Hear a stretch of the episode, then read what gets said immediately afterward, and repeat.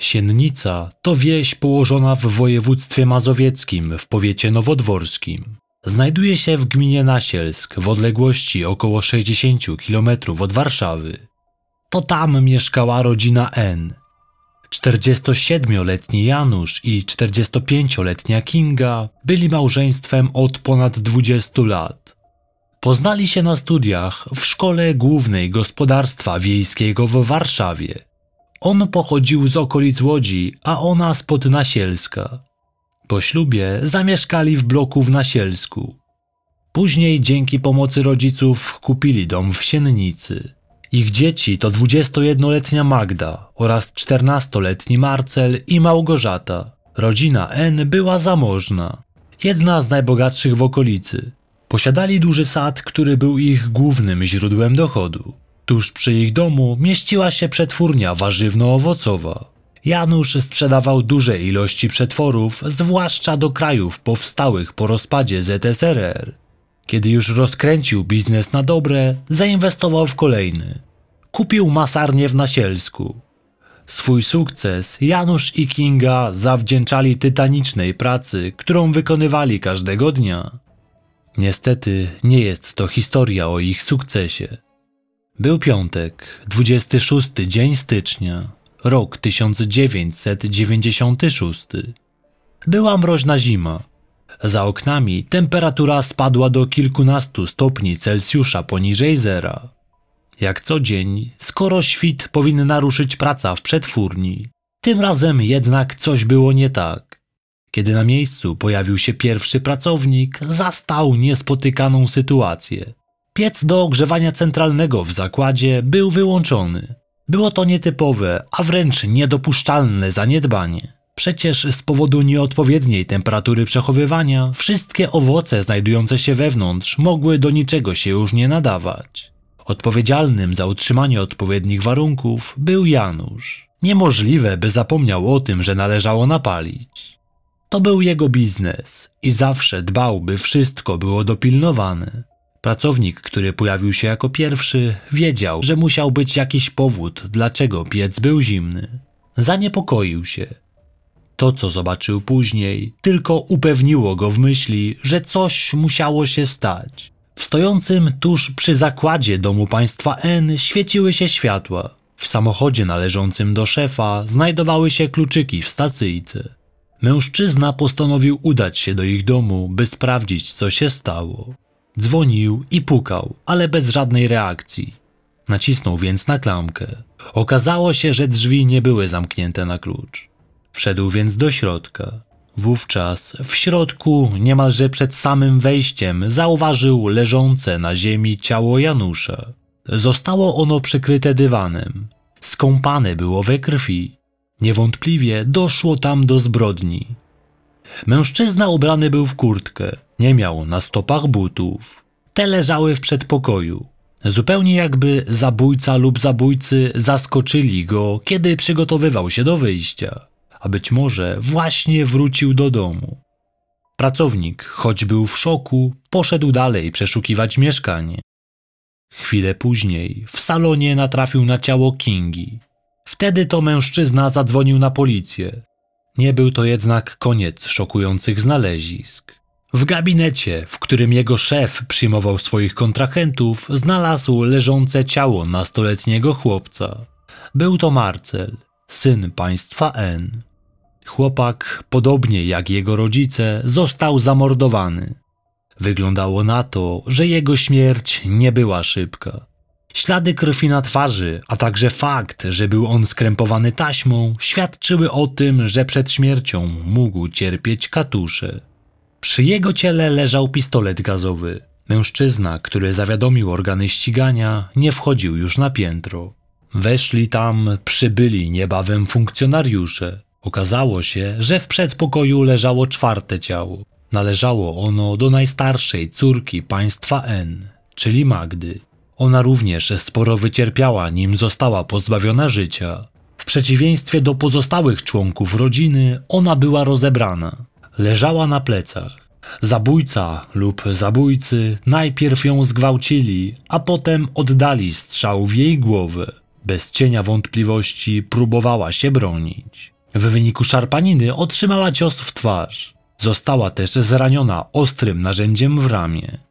Oprawca użył tego narzędzia, by zerwać bluzkę, którą miała na sobie. Na nadgarstku miała zaciśnięte kajdanki. W domu nie było drugiej córki. Szybko ustalono, że przebywała ona w tym czasie w Warszawie, gdzie na co dzień się uczyła. Dzięki temu ona nie padła ofiarą zabójców. Magda na co dzień również mieszkała w Warszawie, gdzie studiowała. Do domu zazwyczaj wracała na weekend. Tym razem pojawiła się w domu wcześniej, gdyż chciała w spokoju uczyć się do ważnego egzaminu, który ją czekał. Była też przeziębiona, chciała wykurować się w spokoju w domu. Wszystkie cztery osoby zostały zastrzelone. Wyglądało to niczym egzekucja. Dlaczego ktoś dopuścił się tak makabrycznej zbrodni? Najbardziej oczywistym motywem wydawał się być rabunek. W końcu nie było tajemnicą, że ofiary były majętne. Nie było śladów włamania. Sugerowało to, że sprawca lub sprawcy zostali dobrowolnie wpuszczeni do środka. Czy to znaczy, że był to ktoś ze znajomych rodziny N? A może ktoś z kontrahentów, którzy często się u nich pojawiali? Oględziny miejsca zbrodni wskazywały na to, że sprawców było co najmniej dwóch. W domu znajdowało się dziewięć łusek i pięć pocisków z pistoletu. Część strzałów oddanych było w sufit i w ściany. Ustalono, że do zbrodni użyto pistoletu kaliber 6,35 mm Browning. Strzelano tylko z jednego pistoletu. Ślady elementów broni na łuskach i pociskach były typowe dla przerabianych metodą chałupniczą na broń palną pistoletów gazowych kaliber 8 mm. Najczęściej były to bronie systemu Walter. Zabezpieczono wiele śladów linii papilarnych, wśród nich także te, które nie należały do domowników. Zabezpieczono ślady DNA należące do sprawców. Prócz tego udało się wyodrębnić ślady zapachowe. Na śniegu na podwórku zabezpieczono trzy różne ślady butów. Jeden z zabójców wdepnął w krew gospodarza, zostawiając krwawy odcisk buta na kartce leżącej koło jego ciała. Wokół leżały różne dokumenty, a także nóż z rękojeścią imitującą kość słoniową. Późniejsza faza śledztwa wykazała, że należał on do Janusza. Nie miał na sobie śladów, które wskazywałyby na użycie go w trakcie zbrodni. Śledczy na podstawie oględzin miejsca zbrodni ustalili prawdopodobny przebieg wydarzeń. Pierwszy zginął Janusz. Został on kompletnie zaskoczony przez oprawców. Najprawdopodobniej otworzył im drzwi i wówczas padł strzał w jego stronę. Kolejna zginęła Kinga. W momencie, kiedy oprawcy weszli do środka, ona jadła kolację. Usłyszawszy strzał, wbiegła do salonu. Tam zastała zabójców. Prawdopodobnie próbowała się bronić.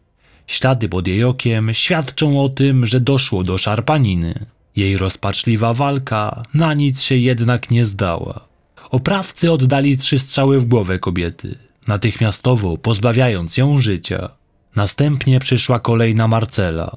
Ten, słysząc odgłosy dochodzące z salonu, wyposażył się w pistolet gazowy, który ojciec trzymał w swoim gabinecie. Nie zdążył go jednak użyć. Kiedy nacisnął na spust, broń się zacięła.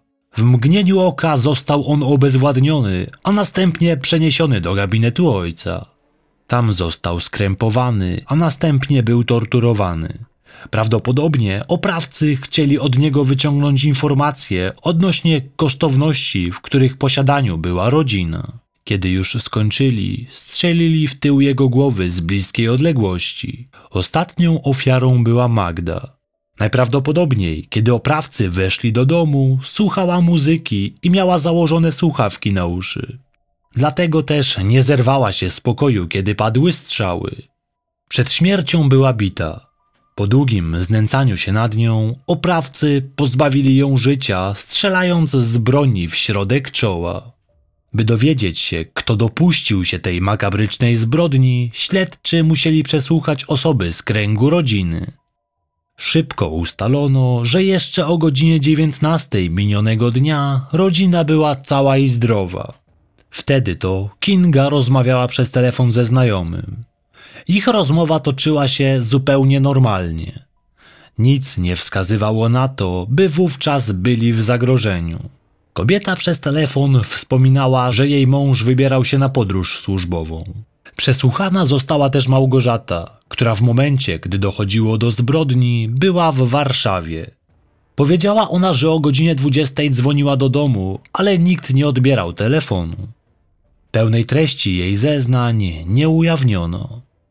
Znajomy, który rozmawiał z Kingą przez telefon, zapamiętał, że Janusz krzątał się po domu i lada moment miał wyjeżdżać.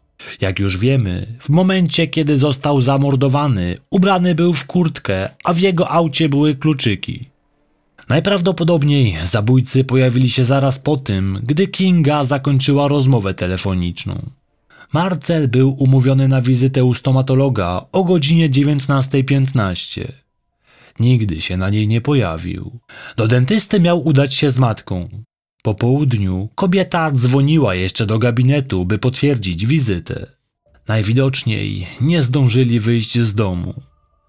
Janusz o godzinie 19.30 był umówiony w innym miejscu. Wyglądało zatem na to, że gdyby sprawcy pojawili się na miejscu później, być może nie zastaliby nikogo w domu. Być może wówczas życie czworga osób nie zostałoby zakończone w tak brutalny sposób.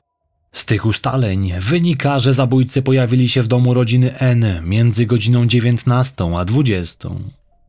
Rodzina nie miała żadnych konfliktów. Z zeznań świadków nie wynikało, by ktoś mógł dopuścić się zbrodni w ramach zemsty. Nie mieli też żadnych długów. W dniach poprzedzających zbrodnię żaden z domowników nie zachowywał się nerwowo. Nic nie wskazywało na to, by mieli jakieś problemy. Nie wiadomo też nic na temat żadnych pogróżek. Przesłuchanie świadków nie pomogło śledczym w ustaleniu motywu, który mógłby nakierować na zabójców. Nadal więc najprawdopodobniejszym wydawał się być motyw rabunkowy. Sposób działania zabójców wyglądał na zorganizowaną akcję, a nie przypadkowy skok. Przed wejściem do środka zabójcy porozcinali kable telefoniczne, by nikt z domowników nie zdążył zawiadomić organów ścigania. Nie były to jeszcze czasy, w których każdy posiadał telefon komórkowy czy internet. Zatem, odcinając łączność telefoniczną, mogli być pewni, że nikt z domowników nie poinformuje nikogo z zewnątrz. Oprawcy byli bezwzględni i brutalni, zwłaszcza względem Magdy. Zazwyczaj zabójcy działający z pobudek rabunkowych skupiają się na jak najszybszym zneutralizowaniu zagrożenia, czyli potencjalnych świadków. W tym przypadku nie do końca tak było. Zabójcy zdawali się czerpać przyjemność z tego, co robili. Ewidentnie czegoś szukali, ale wiele rzeczy pozostało na miejscu nietkniętych. Nie zabrali chociażby wartościowej kamery leżącej na widoku, czy złotego łańcuszka, który na niej leżał. Co więcej, sprawcy nie zabrali kasetki, w której znajdowała się biżuteria wykonana ze złota. Łącznie było tego około półtora kilograma. Skupili się głównie na gabinecie i na salonie.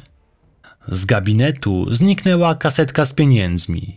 Nie wiadomo, ile ich było dokładniej. Nie interesowały ich pomieszczenia na piętrze. Porozkręcali gniazdka elektryczne i żerandole. Nie otworzyli sejfu. Być może nie wiedzieli o jego istnieniu. Czyżby szukali czegoś konkretnego? Nie udało się ustalić, co dokładnie zniknęło.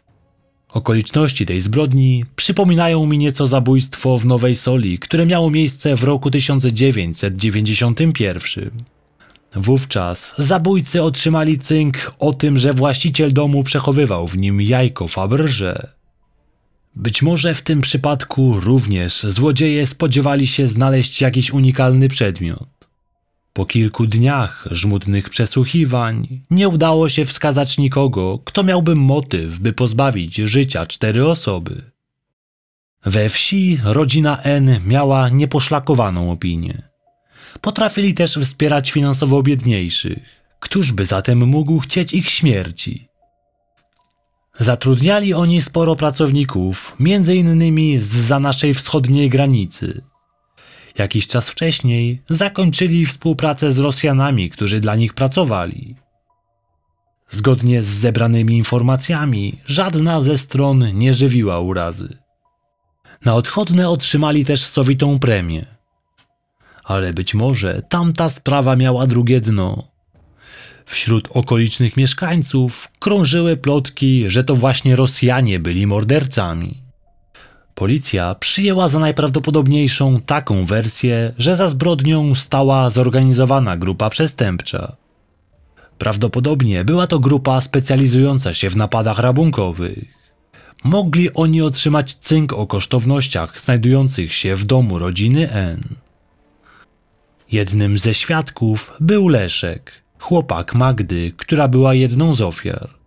Z jego relacji wynikało, że mieli oni wkrótce wziąć ślub, choć ich rodzice jeszcze o tym nie wiedzieli. Wieczorem, kiedy doszło do zbrodni, nie mógł skontaktować się ze swoją dziewczyną. Udał się do niej o godzinie 20. Na tę godzinę umówił się z Magdą wcześniej. Miał wówczas przekazać jej zdjęcia ze wspólnie spędzonego Sylwestra. Na miejscu pojawił się w towarzystwie brata. Nikt jednak nie odpowiadał na dzwonienie do drzwi. Leszek obszedł dom dookoła. Dziwił się, że w pokojach paliły się światła. W pokoju Magdy była jego zdaniem uchylona firanka. Nikogo nie zauważył.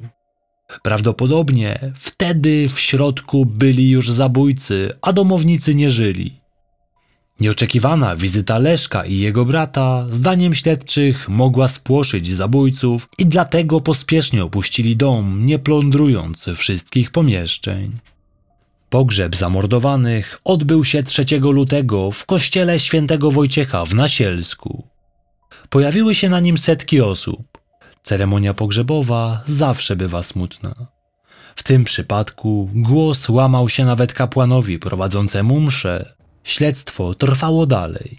Również w lutym pojawił się bardzo obiecujący trop. Na policję zgłosił się mężczyzna, który twierdził, że w dniu, kiedy doszło do zabójstwa, kilkaset metrów od miejsca zbrodni, przy drodze stał polones z kierowcą w środku. Samochód był na obcych rejestracjach. Rzadko w tamte rejony zapuszczał się ktoś spoza okolicy. Mężczyźnie wydawało się dziwne, że tam stał. Zatem postanowił w razie czego spisać jego numery rejestracyjne. Podał je śledczym. Okazało się, że o podobnym polonezie wspominali też inni świadkowie. Był on widywany w okolicy kilka dni wcześniej. Mając numery rejestracyjne, śledczy bez problemu powinni dotrzeć do właściciela samochodu. Tak też się stało. Okazało się, że mieszkał on w Warszawie. Był to młody inżynier, który do tej pory nie był notowany. Należało sprawdzić tego człowieka. Policjanci przesłuchali go, by ustalić, dlaczego znajdował się w okolicy i by wyjaśnić, czy miał jakiś związek ze zbrodnią. Przyznał, że faktycznie pojawiał się tam co jakiś czas, ponieważ mieszkała tam jego znajoma z pracy, a on raz na jakiś czas podrzucał ją do domu. Sprawdzono jego wersję. Potwierdziła, że pracowali razem, a także, że kolega podwoził ją, kiedy na zewnątrz panowała mroźna aura. Wyglądało na to, że nie miał on nic wspólnego ze zbrodnią. Mimo tych zeznań, śledczy wnikliwie analizowali ten wątek jeszcze przez kilka tygodni. Jednak jedyne co ustalono, to to, że oboje mówili prawdę. Mężczyzna nie miał nic wspólnego ze sprawą. Należało szukać dalej. Poloneza młodego inżyniera zauważyło kilka osób. Zatem, gdyby ktoś spoza siennicy obserwował dom rodziny N, najpewniej też nie uszłoby to uwadze czujnych okolicznych mieszkańców. Nikt jednak nie zwrócił uwagi na żadne inne obce auto. Czy to możliwe, że sprawcy działali spontanicznie? A może zbrodni dopuścił się ktoś z okolicy? A jeśli tak, to kto? Pojawiało się coraz więcej pytań, na które nie było odpowiedzi. Jeden z okolicznych mieszkańców, wracający na piechotę z pracy z Nasielska, mijał dwóch mężczyzn w kapturach założonych na głowę, idących w przeciwnym kierunku. Było ciemno, a on im się nie przyjrzał. Nie kojarzył ich, zatem najpewniej nie byli z Siennicy. Czyżby sprawcy przyszli pieszo z okolicznego miasta? Niestety, nie znając chociażby ich przybliżonego wizerunku, nie wiadomo było kogo szukać. Również tego samego wieczoru kobieta mijała czterech mężczyzn, którzy na piechotę szli z siennicy do sąsiedniej wioski Nowe Pieścirogi. Nie kojarzyła kim byli. Ich tożsamości również nie udało się ustalić. Wiele wskazywało na to, że sprawcy nie weszli do przypadkowego budynku. Dom rodziny N był tak usytuowany, że nie rzucał się w oczy przejezdnym. Ktokolwiek dokonał zbrodni, musiał znać swoje ofiary chociaż z widzenia. A może sprawca otrzymał cynk od kogoś mieszkającego w siennicy? Pytanie, od kogo? Tydzień przed zbrodnią, a dokładnie 18 stycznia 1996 roku, w Warszawie doszło do ataku przed kantorem w dzielnicy Mokotów. W jego wyniku życie straciła kobieta, która tam pracowała. Jej mąż został ciężko ranny. Ataku dokonano około godziny 19. Okazało się, że sprawcy użyli tej samej broni, która wykorzystana została w zbrodni w Siennicy. Napastnicy byli przekonani, że kobieta miała ze sobą dzienny utarg. Okazało się, że w reklamówce, którą ukradli, były ziemniaki. Śledczym nie udało się zabezpieczyć żadnych dowodów, które mogłyby pomóc w dotarciu do sprawców tamtej zbrodni. Dzięki zeznaniom mężczyzny, który przeżył, udało się ustalić, że napastników było czterech. Na miejsce przyjechali białym Volvo kombi. Wyskoczyli z auta i jeden z nich oddał serię strzałów w kierunku kobiety i jej męża. Pomimo oczywistego, wydawałoby się, powiązania obu zbrodni, sprawy te prowadzone były oddzielnie. Niestety, w obie z podobnym skutkiem. Pistolet nigdy więcej nie pojawił się w rejestrze policyjnym. Najprawdopodobniej sprawcy zdawali sobie sprawę, że jego odnalezienie mogłoby ich obciążać, zatem pozbyli się kłopotliwej broni. Policja zwróciła się o pomoc do jasnowidza. Jego ingerencja nie przyniosła przełomu w sprawie. Według niego w zbrodni brały udział cztery lub nawet pięć osób. Podał on śledczym jedno imię męskie, osoby, która jego zdaniem była w zabójstwo zamieszana. Nie podano tego imienia do informacji publicznej. Wśród osób z otoczenia ofiar był mężczyzna o takim imieniu. Policja bliżej mu się przyjrzała, ale miał on alibi na czas zbrodni. W jednym z artykułów kwestionowano rolę chłopaka Magdy w całym zajściu. Zdaniem lokalnych policjantów jego zeznania miały być niespójne z tym, co zeznawał jego brat. Nie zgadzały się również z tym, co policja zastała na miejscu zbrodni. Przede wszystkim, według zeznań braci, kiedy pojawili się o godzinie 20, przed domem nie stał samochód należący do Janusza. Kiedy rano zjawił się tam pracownik, samochód był zaparkowany przed domem. Nie pasowało to do przyjętej wersji wydarzeń. Jeśli o godzinie 20 nie było samochodu, a w środku nikt się nie odzywał, to czy znaczyło to, że Janusz pojawił się w domu, kiedy pozostali członkowie rodziny już nie żyli? A może któryś z zabójców pojechał dokądś autem, a potem wrócił i zostawił je z kluczykami w stacyjce? Coś tu nie pasowało. Według zeznań Leszka obszedł on cały dom dookoła i zaglądał w okna. Zebrane ślady butów na terenie posesji nie wskazywały, by ktoś obszedł cały dom. Na zewnątrz ziemię pokrywała warstwa śniegu, zatem nie tak łatwo było przegapić ślady na nim pozostawione. Były tylko ślady na tarasie. Zakładano, że zostawił je jeden z zabójców, obserwujący, co działo się wewnątrz na chwilę przed atakiem. Leszek twierdził, że nie wszedł do domu.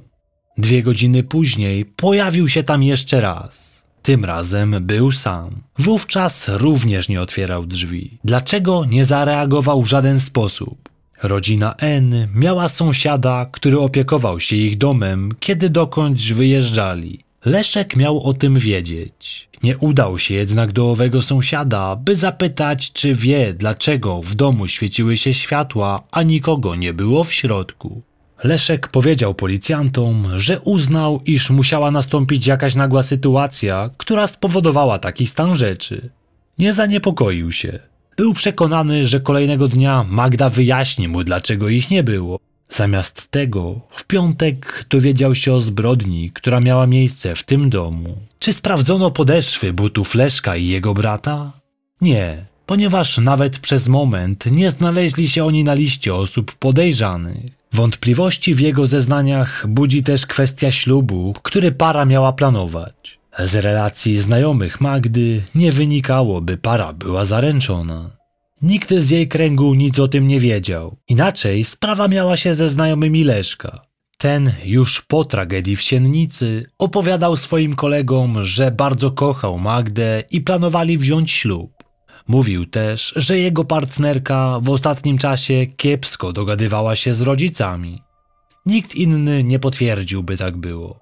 Wśród okolicznych mieszkańców krążyły plotki, że Janusz miał romans z siostrą jednego ze swoich pracowników.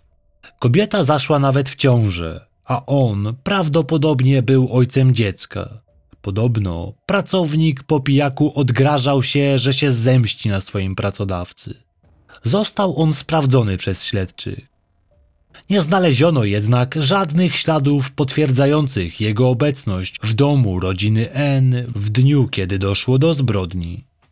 W jednym z artykułów przeczytałem, że Małgorzata, która uniknęła śmierci, była skonfliktowana z pozostałymi członkami rodziny. Są to niepotwierdzone informacje, ale nawet jeżeli, czy miałby to być motyw do pozbawienia ich życia? Nie znalazła się ona w gronie osób mogących mieć coś wspólnego ze zbrodnią.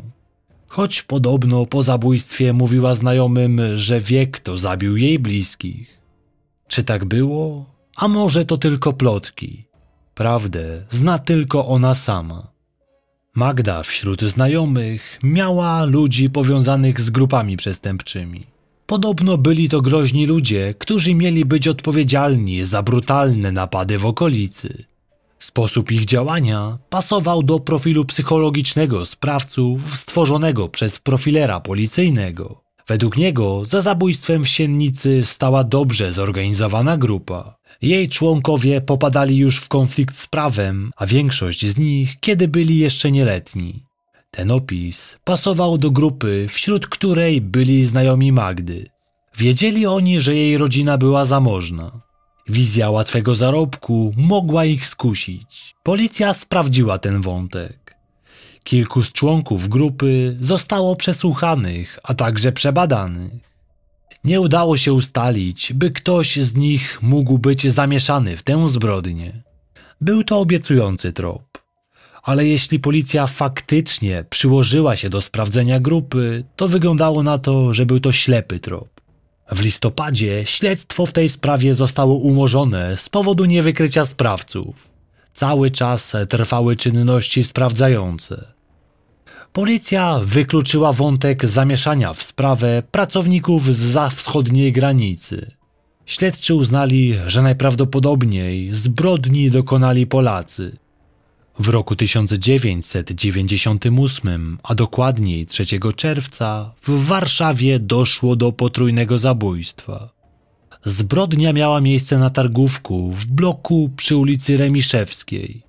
Ofiarami była rodzina K.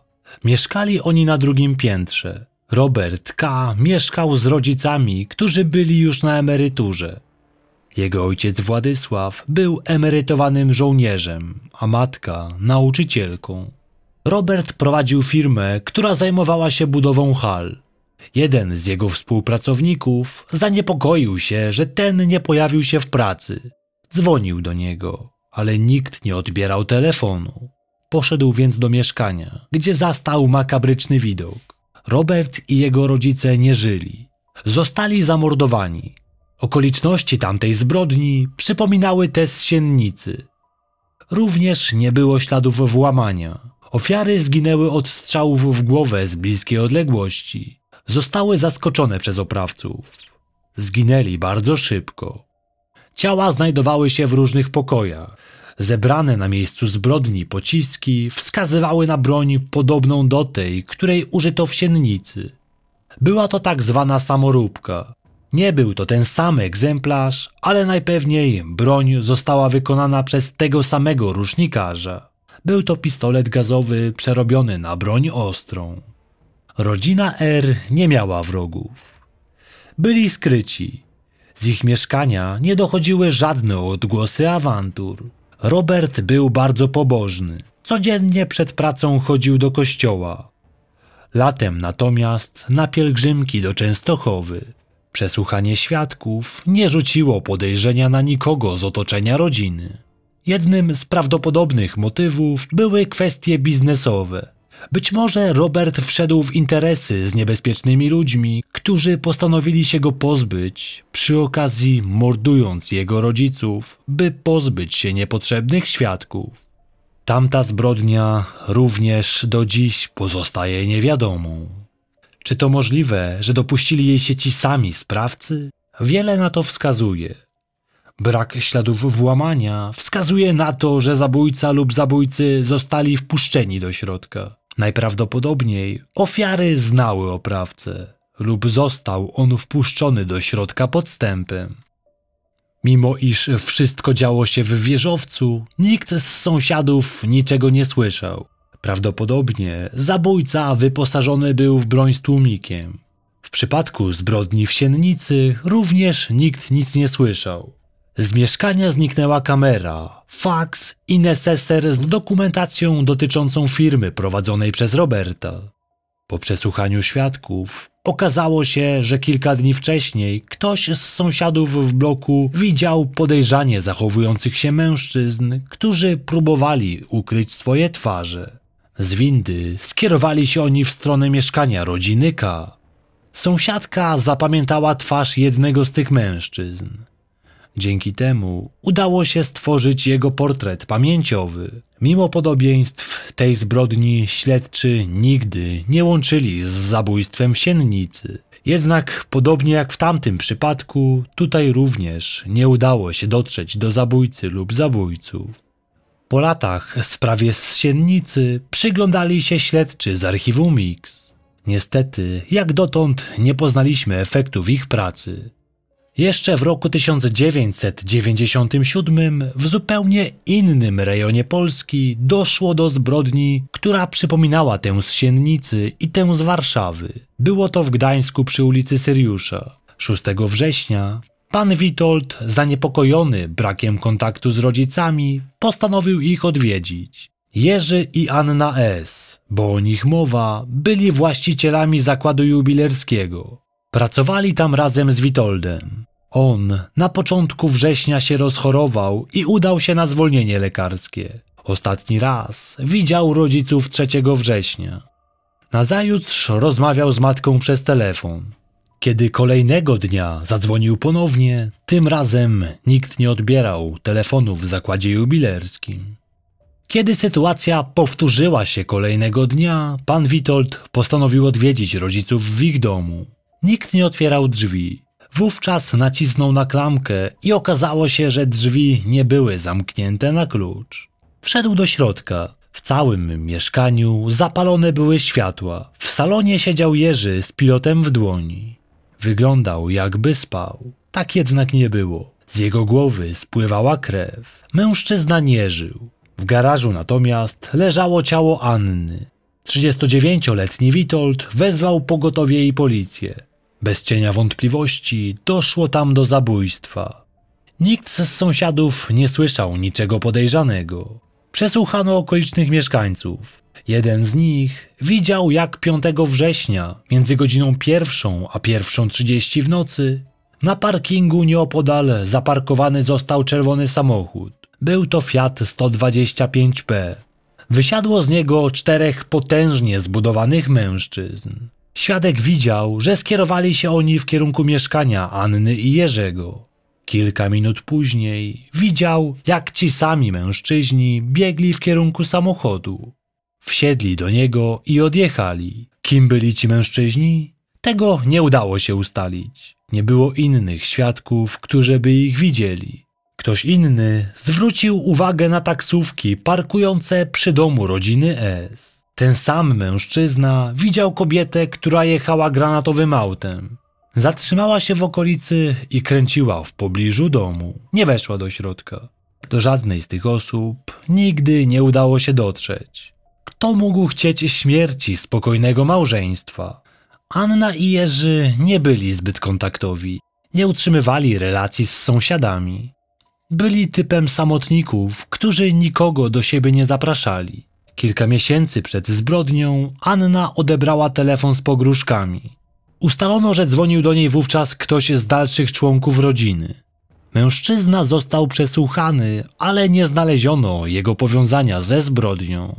Z zeznań świadków wynikało, że ostatni raz małżeństwo było widziane 4 września, kiedy około godziny 19 byli w pobliżu swojego domu. Ofiary, podobnie jak w przypadku poprzednich zbrodni, zginęły od strzałów w głowę z bliskiej odległości. Anna otrzymała wcześniej kilka ciosów tępym narzędziem, najpewniej młotkiem, który znaleziono na miejscu zbrodni. Broń, z której oddano strzały, była samoróbką, podobną do tych, których używano w poprzednich zabójstwach, prawdopodobnie zrobioną przez tego samego rusznikarza. Jeśli chodzi o podobieństwa, nie było też śladów włamania. Jednak oględziny pozwoliły określić, że sprawcy weszli do środka, posługując się dorobionym kluczem lub dopasowanym wytrychem. W przeciwieństwie do sprawy z Siennicy i z Warszawy, ofiary nie wpuściły zabójców do środka. Policja ustaliła, że mordercy weszli do środka, gdy gospodarzy jeszcze nie było w domu.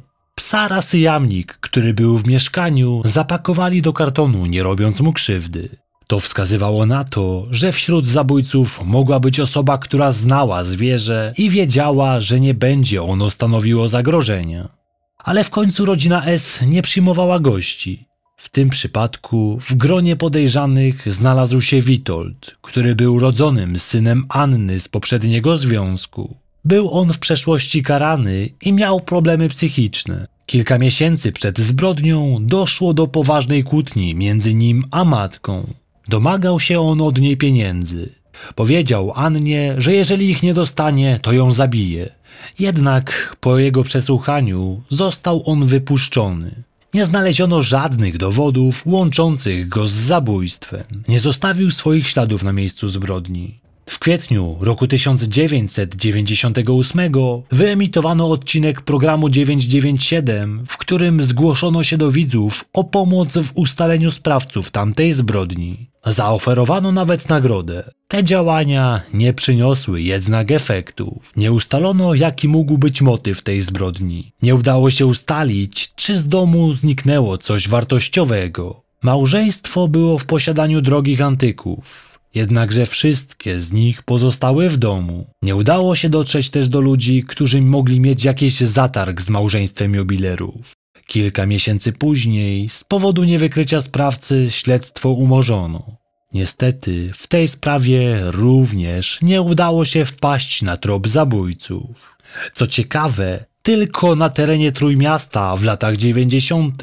doszło do kilku zbrodni, które miały podobny przebieg i nie doczekały się rozwiązania. Czy mogły być powiązane ze zbrodnią w Siennicy?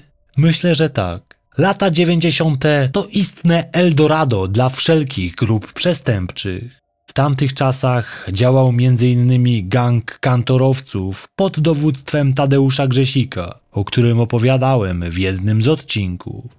Grupa ta dokonała wielu skoków, w których życie straciło wiele osób. Ich sposób działania przypominał okoliczności napadu na kantor w Warszawie, kiedy to użyto tej samej broni co w Siennicy. Istnieje szansa, że gang kantorowców odpowiadał za tamtą zbrodnię.